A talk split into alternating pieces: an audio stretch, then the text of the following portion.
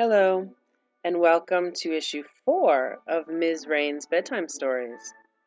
I'm your host, Ms. Rain.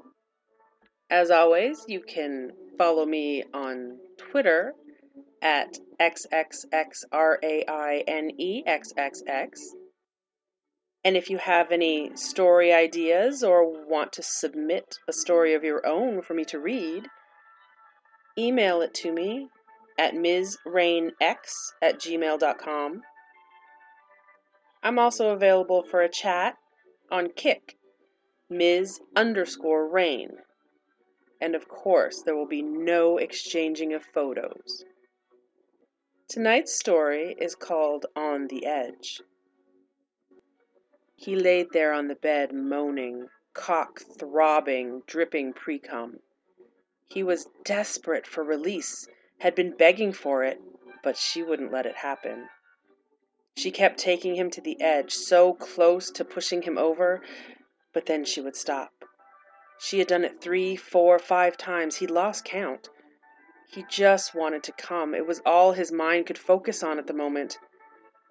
She'd left the room, saying she would be back shortly.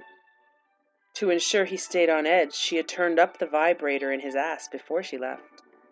It would have been a perfect time to take matters into his own hands, but he couldn't. She was his mistress, and there was no way he was going to disobey her and come without permission.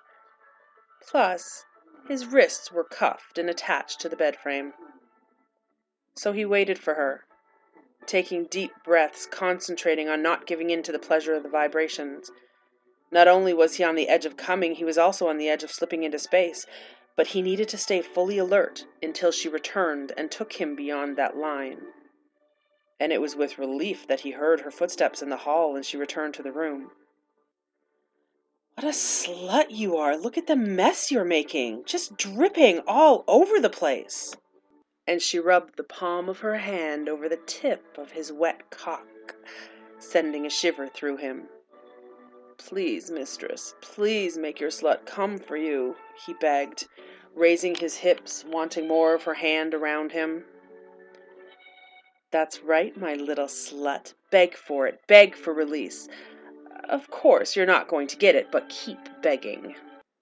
Mistress, please, I need to come for you. If, if I come, I, I can focus completely on satisfying you. Please. He was hoping she would not see his attempt at negotiation as disobedience. She removed her hand completely. You think this isn't satisfying to me? Oh, my slut, you have no idea how much pleasure it gives me to keep you trembling, dripping, and begging to come. Her hand moved to the vibrator in his ass and she slowly pulled it out, but not all the way. She moved it back into his tight hole as he groaned loudly. His mistress slowly pumped his ass with the vibrator and he felt himself slipping. He was completely in her control, unable to do anything but moan and await her command. His cock throbbed and was almost painfully hard. His balls were full and tight, ready to explode. His focus was his mistress, her movements, her words. Mmm, that's my good slut. You like when I fuck your ass, don't you? You like staying on edge for me, don't you? He moaned in reply, unable to form words as the pleasure of the toy in his ass and her complete control coursed through him. She started pumping faster, her other hand now stroking his cock in rhythm with the thrusts. He tried to remain still, but his hips jerked involuntarily as she stroked. He wanted to beg, to plead to be allowed to come, but he couldn't get the words out. His head was swimming with the sensations flooding his body as his mistress pushed him further and further. And then finally he heard the words he was waiting for. Come for me, slut. Come hard for your mistress. Come for me now. And he did. As she kept pumping and stroking, he exploded, letting loose everything that had been building up for the past hour. His body bucked and jerked as the pleasure overwhelmed him. She stroked until every last drop was out, and slowly let the toy slip from his ass.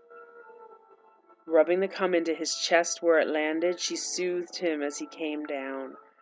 That's my good slut. You did such a good job. You rest for a little bit, and then you can get back to work. Mm, yes, mistress. Anything for you. Good night, boys and girls. Sweet dreams.